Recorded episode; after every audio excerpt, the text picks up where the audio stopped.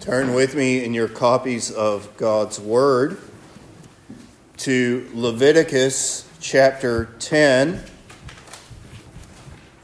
Leviticus chapter 10, but also go ahead and put a finger into 1 Corinthians chapter 14. So, Leviticus chapter 10 and then 1 Corinthians chapter 14. And last time we considered how we are to worship, and we saw very clearly and plainly that we are to worship only in the way in which the Lord prescribes in His Word. We looked at the doctrine that is known as the regulative principle of worship, that whatever is not commanded by God in the scripture to be done in worship is forbidden. With that principle in place, we must now consider that principle applied. So, hear now the word of the Lord from Leviticus chapter 10 verses 1 through 3, and 1 Corinthians chapter 14, verse 40. This is God's word. And Nadab and Abihu, the sons of Aaron, took either of them his censer and put fire therein, and put, put incense thereon, and offered strange fire before the Lord, which he commanded them not. And there went out fire from the Lord and devoured them, and they died before the Lord. Then Moses said to Aaron, This is it that the Lord spake, saying, I will be sanctified in them that come nigh me, and before all the people I will be glorified. And Aaron held his peace.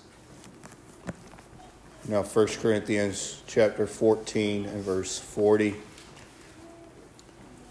Let all things be done decently and in order. Thus far, the reading of God's word. Let us now go to Him in prayer, asking His blessing on it. Heavenly Father, we thank you for this word that we have just read. We uh, do love your law. We do make it our study all the day. We do delight in it. And so, Lord, as we have now heard the reading of the word, we ask your blessing upon it and that the word would go forth and never return void. We ask, Lord, that our ears would be open and our hearts would be open to receive this word so that we do not just simply hear uh, the words as, as mere uh, speech, but that we, we hear it conscionably, that it sinks into the deepest parts of our beings, and that we rejoice in it. We receive it with joy and with gladness, and we hide your word in our hearts. So, Lord, we ask that you would bless our listening of this word as well. And now, as we come to the proclamation of this word, to the preaching of it, we ask that what is preached this day would not be uh, in the enticing words of man's wisdom, but would be in the demonstration and power of the Holy Ghost. We ask, Lord, that, that the minister would decrease so that Christ would be magnified. We ask that uh, the preaching would be received as it is with the authority of Thus saith the Lord.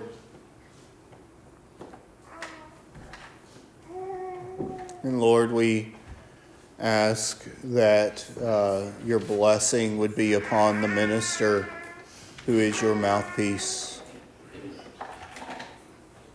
Father, let the words of my mouth and the meditations of my heart be acceptable in thy sight, O Lord, my strength and my Redeemer. We ask these things in Christ's name. Amen. Today, our sermon is going to look a little different than they usually do. My regular practice is to preach from one specific passage and to give an expo- uh, exposition of that text. And while there will be some exposition in the sermon, it will be much more topical, explaining a doctrine that we hold to by using these two passages as the backbone of this doctrine. It's also basically a continuation of our sermon from last week. It's good for us to know the doctrine of the regulative principle, but if we don't know how that doctrine plays out in the worship of the Lord, then have we really gained anything?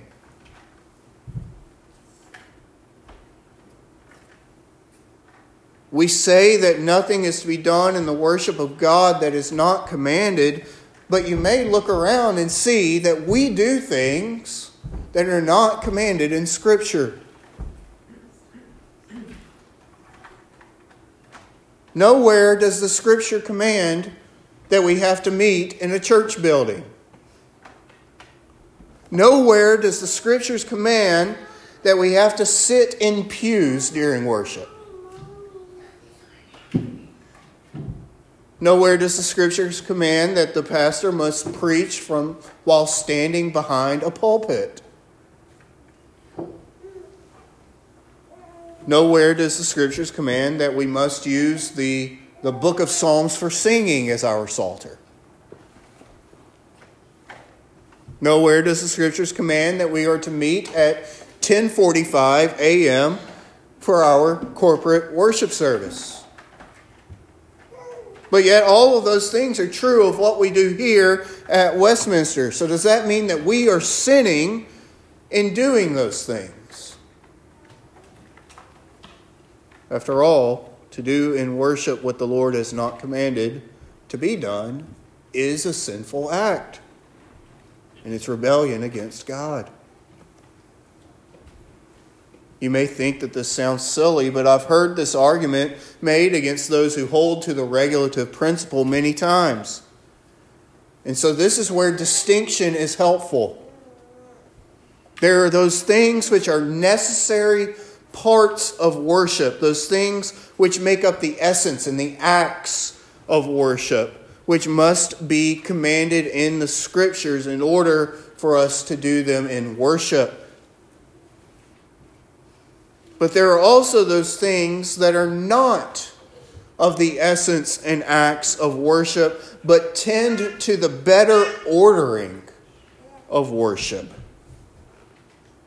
This is the distinction between elements and circumstances of worship. And our theme this morning is whatever is done in worship must be done decently and in order. And we get that straight from our 1 Corinthians text.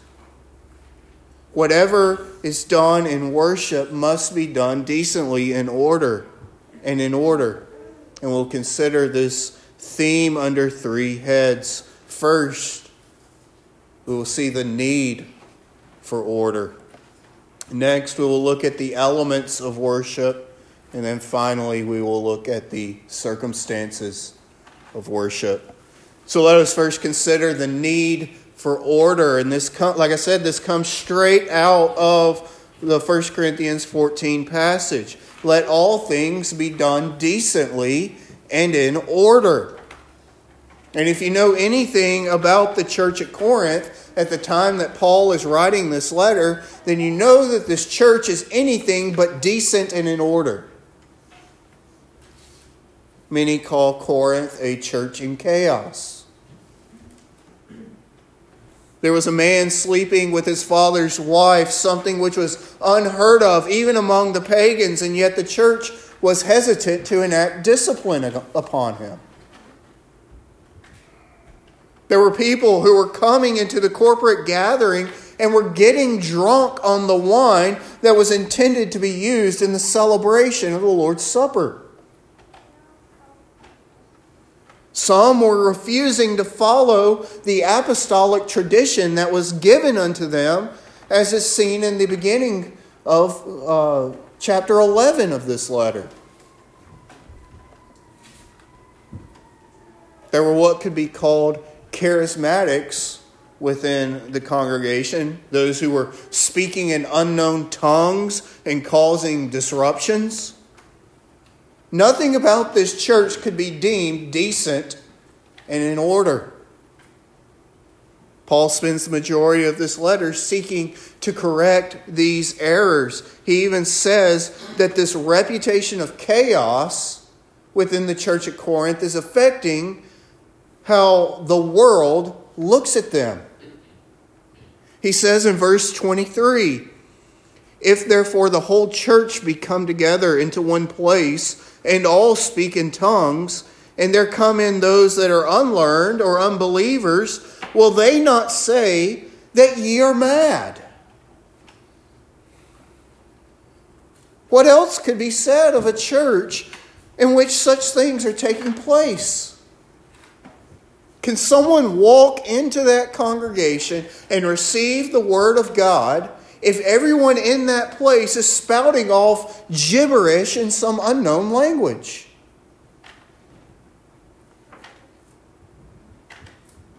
And is this not the same thing that we see in countless churches throughout the world? This charismatic chaos, as one pastor puts it, is running rampant throughout modern Christianity. If you were to walk into any big, big box, charismatic, non denominational church and see what's going on in there, how, how could you think that anything other, how could you think anything other than that the people in this place have gone mad? When I was in high school, I got caught up in the uh, charismatic frenzy, and I visited a local non denominational church. And the first and only time that I was there, I witnessed people literally running around the room while shouting. The quote unquote pastor was on stage mumbling gibberish into a microphone while rocking back and forth as though he were in some kind of trance.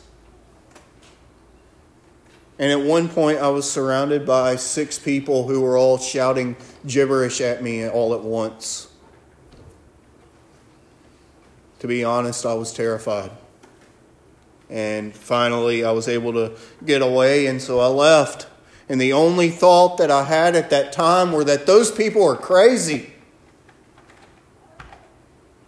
I lived what Paul is warning here in this text.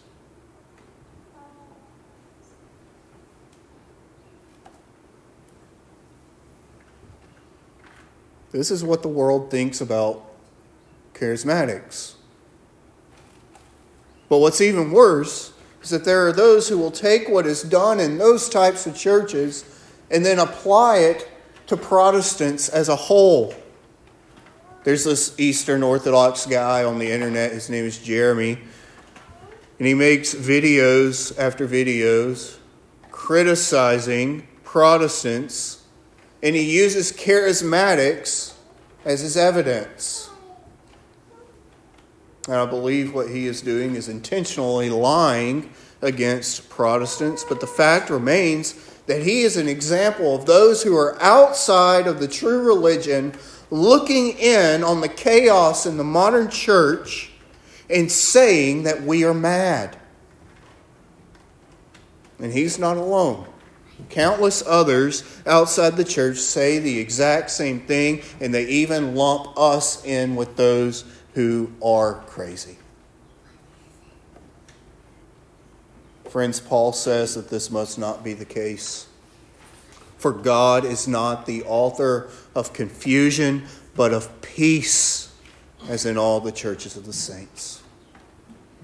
Our worship must be done decently and in order or what we are doing is not of God. That's why we have an order for the things here. That's why in your bulletin there is an order of worship.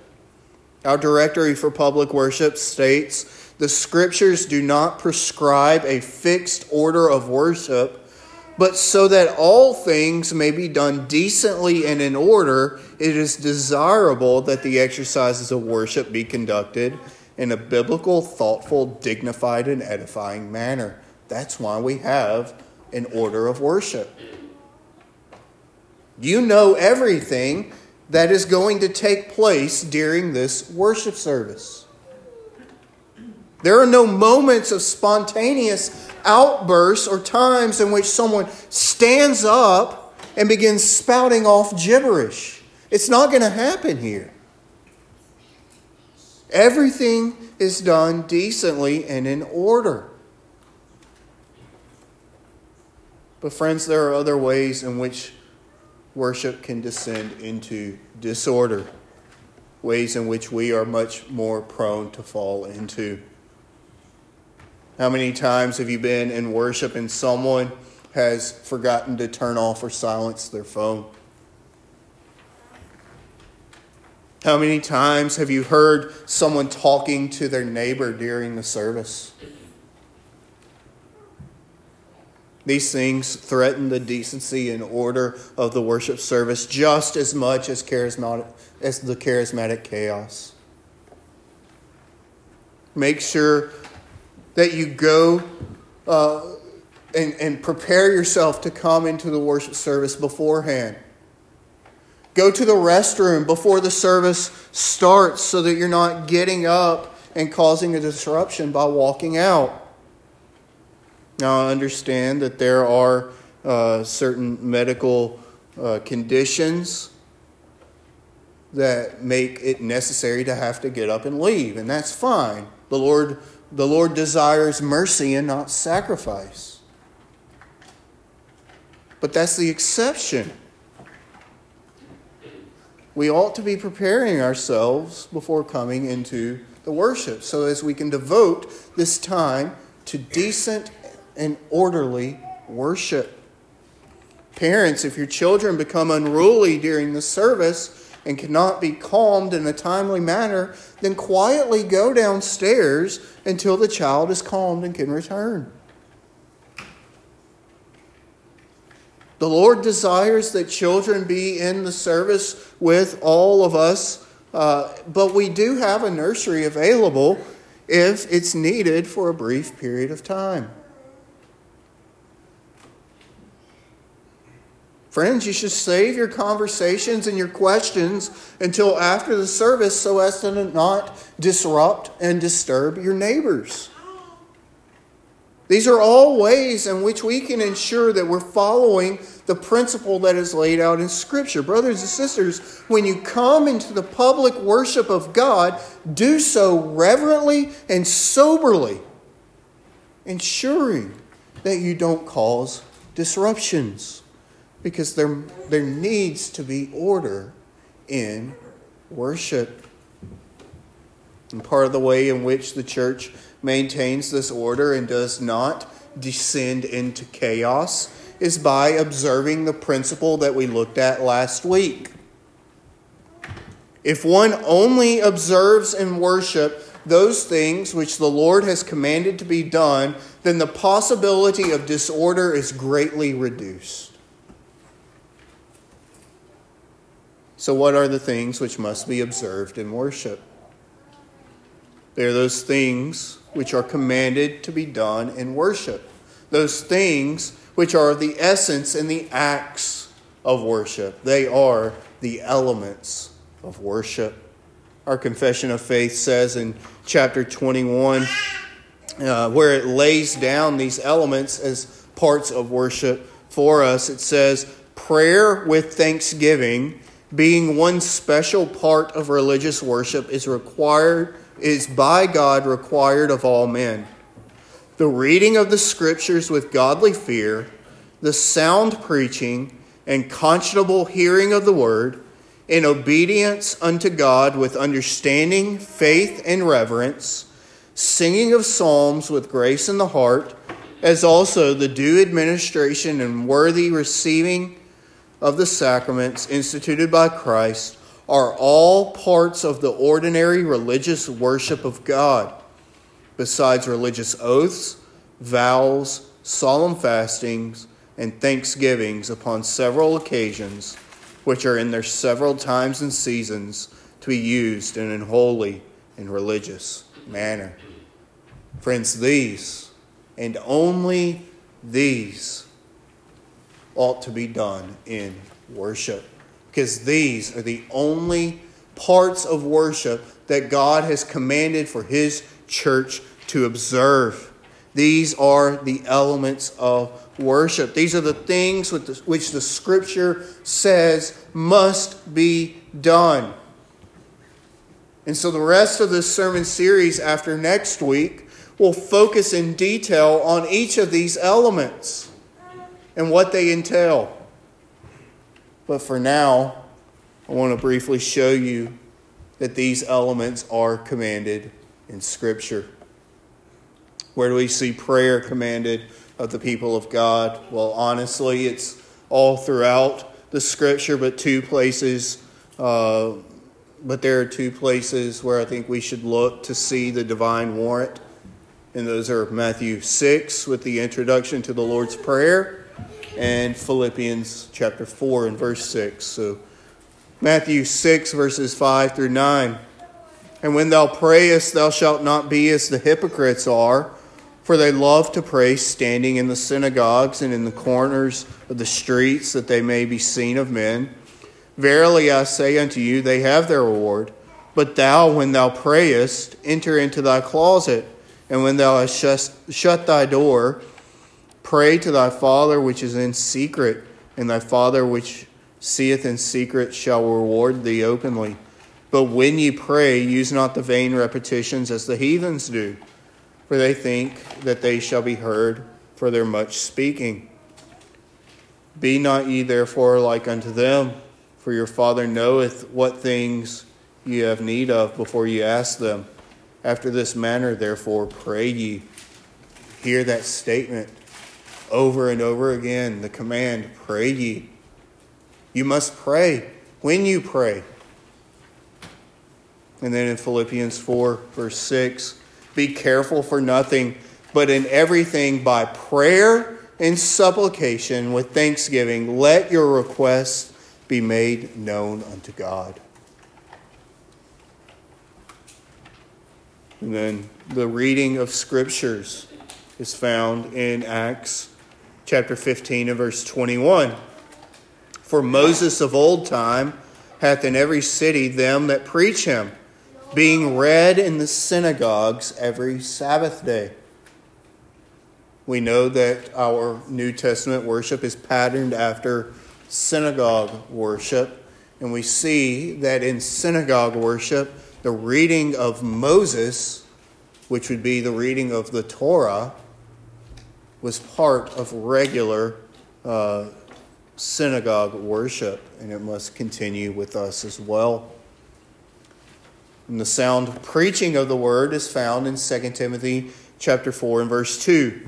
Preach the word, be instant in season, out of season reprove, rebuke, exhort with all longsuffering and doctrine.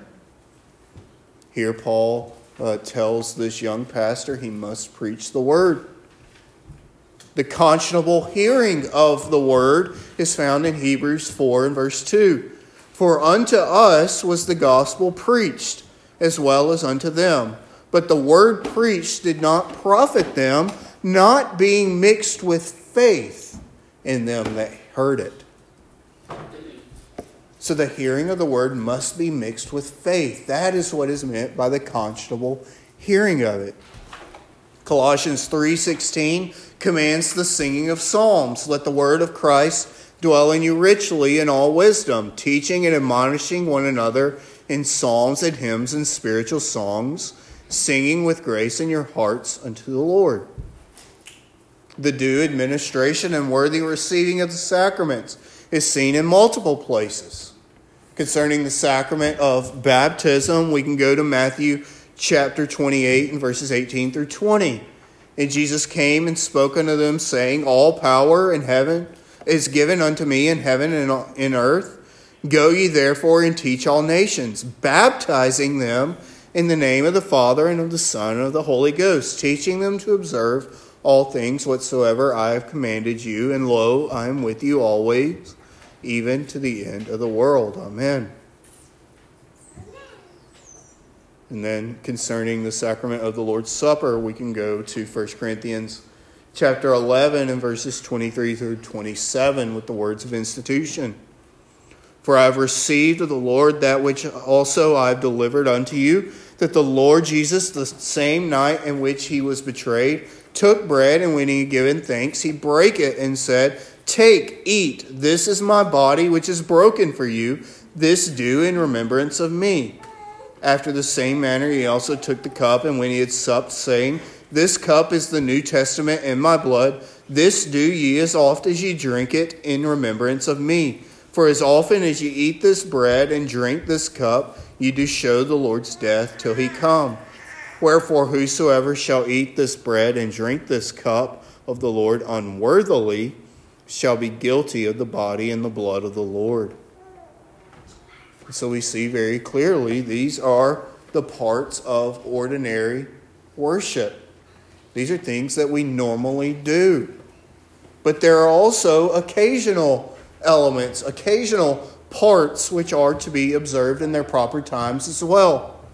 Religious oaths, which are seen in Deuteronomy 6:13. Thou shalt fear the Lord thy God and serve him, and shall swear by his name. And then vows are found in the prophecy of the nations coming unto Jehovah in Isaiah 19 and verse 21. And the Lord shall be known to Egypt, and the Egyptians shall know the Lord in that day, and shall do sacrifice and oblation. Yea, they shall vow a vow unto the Lord and perform it. You see there that vowing the vow is in connection with sacrificing a sacrifice. It's part of the worship. And if you are members within the church, or uh, you will remember that you took vows when you became members, and it was during the worship service. And if you're planning to become a member, if you're if you're wanting to join this church, when you when you are, are examined by the session, you will have to take vows in the worship service. Because it is a part of worship. Making a public covenant is part of worship. And we see solemn fasts commanded by the Lord Jesus Christ in Matthew 9 15.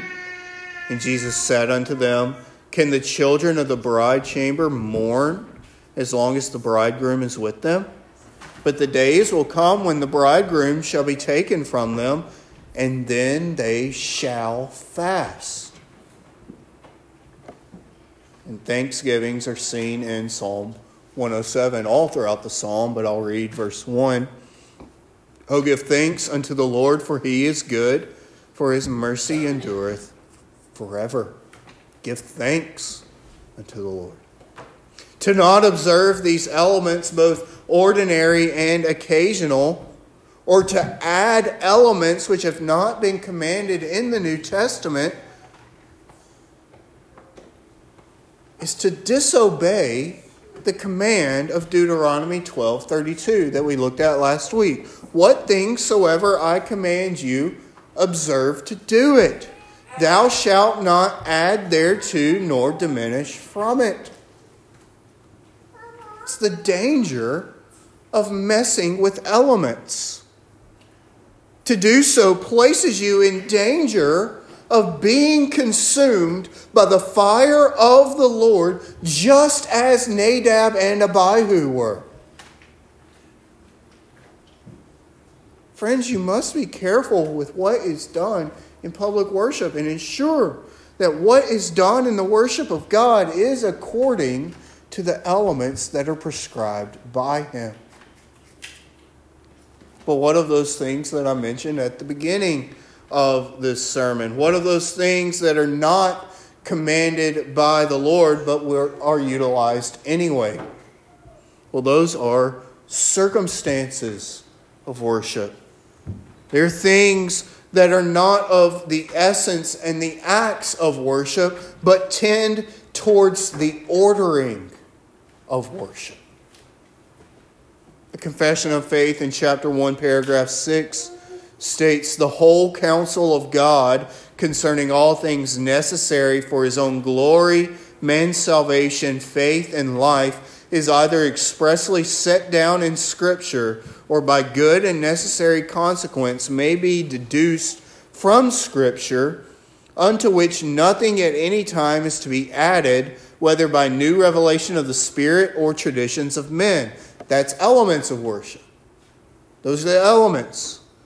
But it goes on to say, Nevertheless, we acknowledge the inward illumination of the Spirit of God to be necessary for the saving understanding of such things as are revealed in the Word, and that there are some circumstances concerning the worship of God and the government of the church common to human actions and societies, which are to be ordered by the light of nature and Christian prudence according to the general rules of the word, which are always to be observed. Those are the circumstances. In their nature, circumstances do not involve our approach to God or our response to His Word. That's what makes them distinct from the elements. They are not, as many like to make them out to be, matters that are wholly indifferent. But instead, they are those things which are common to all societies and are ordered by the light of nature. James Bannerman writes there are circumstances of time and place and form necessary for the order and decency of the service of the church, as much as for the service or actions of any civil or voluntary society. And these, though connected with, are no portion of divine worship. There must be a sufficient reason in the way of securing decency or preventing disorder to warrant the church in enacting regulations, even in the circumstances of worship, as contradistinguished from its ceremonies. Both human actions and societies, as well as the light of nature and Christian prudence, dictates certain circumstances of worship. We see that we must have a place to meet when Congress meets to discuss matters pertaining to the government, they meet in a particular place. And so the same is true for us. Could you imagine the disorder of not having a set place for the people of God to meet? And how, how disordered it would be for people to just arrive wherever they want and expect to be able to gather with the people of God. It would be chaos.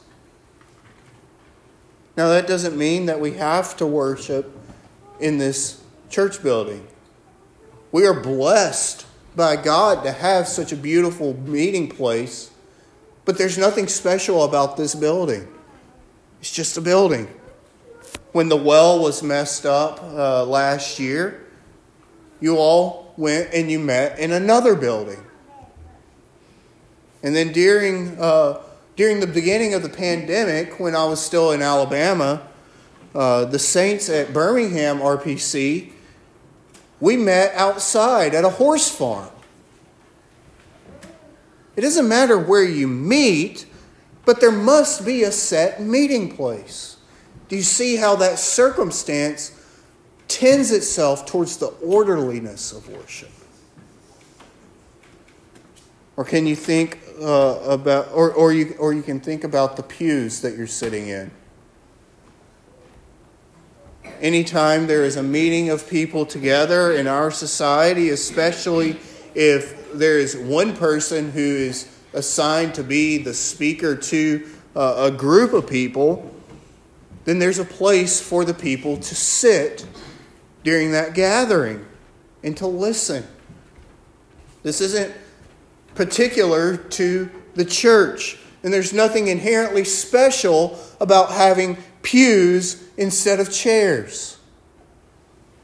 There's simply a means to help maintain order within the gathering. In fact, if you go to some societies, you won't have anything to sit on. There are some societies that sit on the floor, others will sit on cushions, and there are some societies that even stand the whole time. And I believe that it was the practice in first century Judaism for the rabbi to sit while everyone else stood while he was teaching. And I would be okay if we switched to that. But it's a circumstance.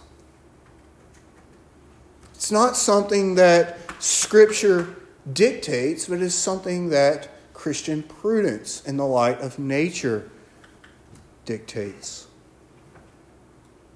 Or what about the time that we gather? Is there anything specifically religious about why we have corporate worship at 1045? Are those who meet at 930 sinning? Well, of course not. But there must be a specific time for the saints to gather, or else there would be chaos with people coming in and going out at whatever time that they please and it must be ordered according to wisdom, according to the light of nature and Christian prudence. That's why we don't meet at 3 o'clock in the morning or at 11 o'clock at night.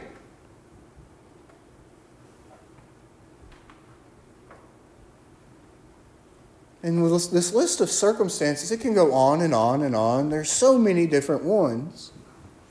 But the problem arises when those within the church make circumstances of worship into elements of worship. This happens when we attribute religious significance to something that was never intended to have it. This is how man made traditions enter into the church and they corrupt the worship of the Lord. Remember what Christ says of the Pharisees in Mark chapter 7 These people honoreth me with their lips, but their heart is far from me. Howbeit in vain do they worship me, teaching for doctrines the commandments of men. For laying aside the commandments of God, ye hold to such things, uh, you hold the traditions of men as the washing of pots and cups and many other such like things ye do. And he said unto them, Full well you reject the commandment of God, that you may keep your own tradition. The apostolic rule is let everything be done decently and in order. But the general, this general rule must not authorize the introduction into the church, the rites and ceremonies of human invention.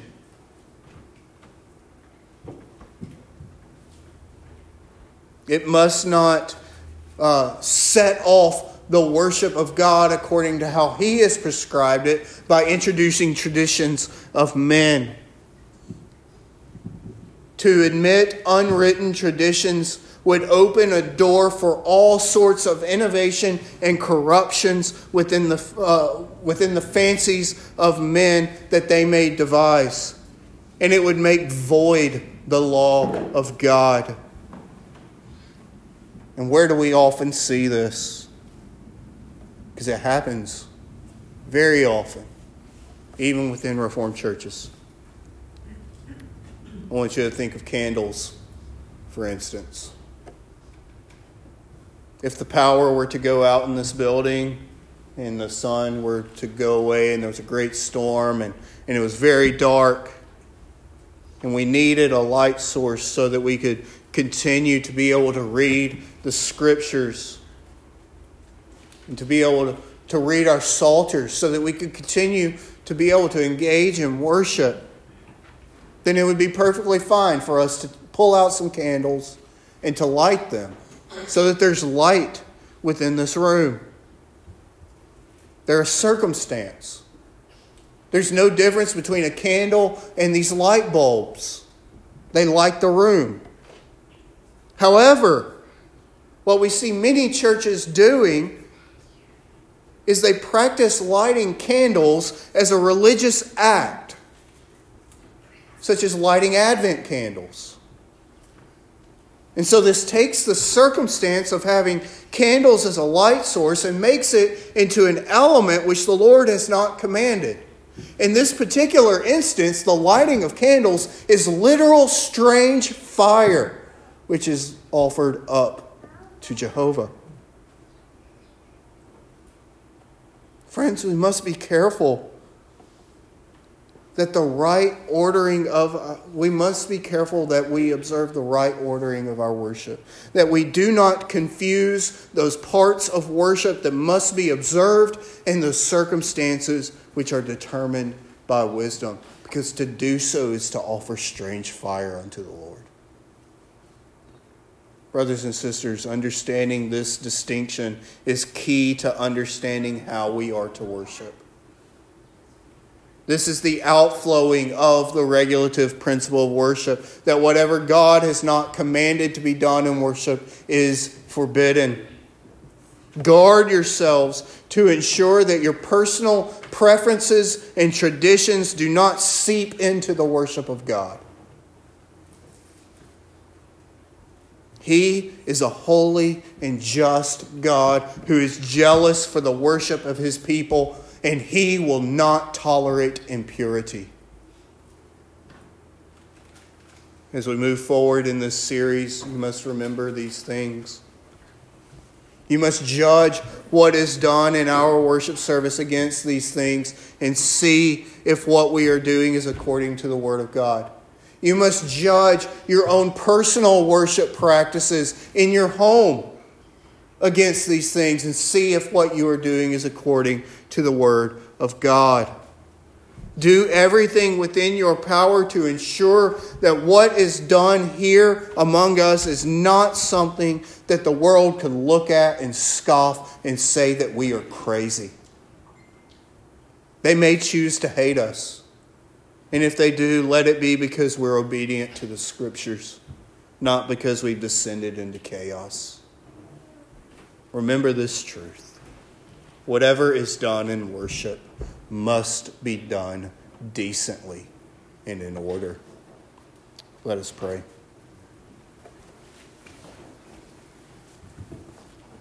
Father, we come to you and we thank you that you have not left us uh, to our own uh, imaginations to determine how you desire to be worshiped, but Lord, you have commanded us how you desire to be worshiped.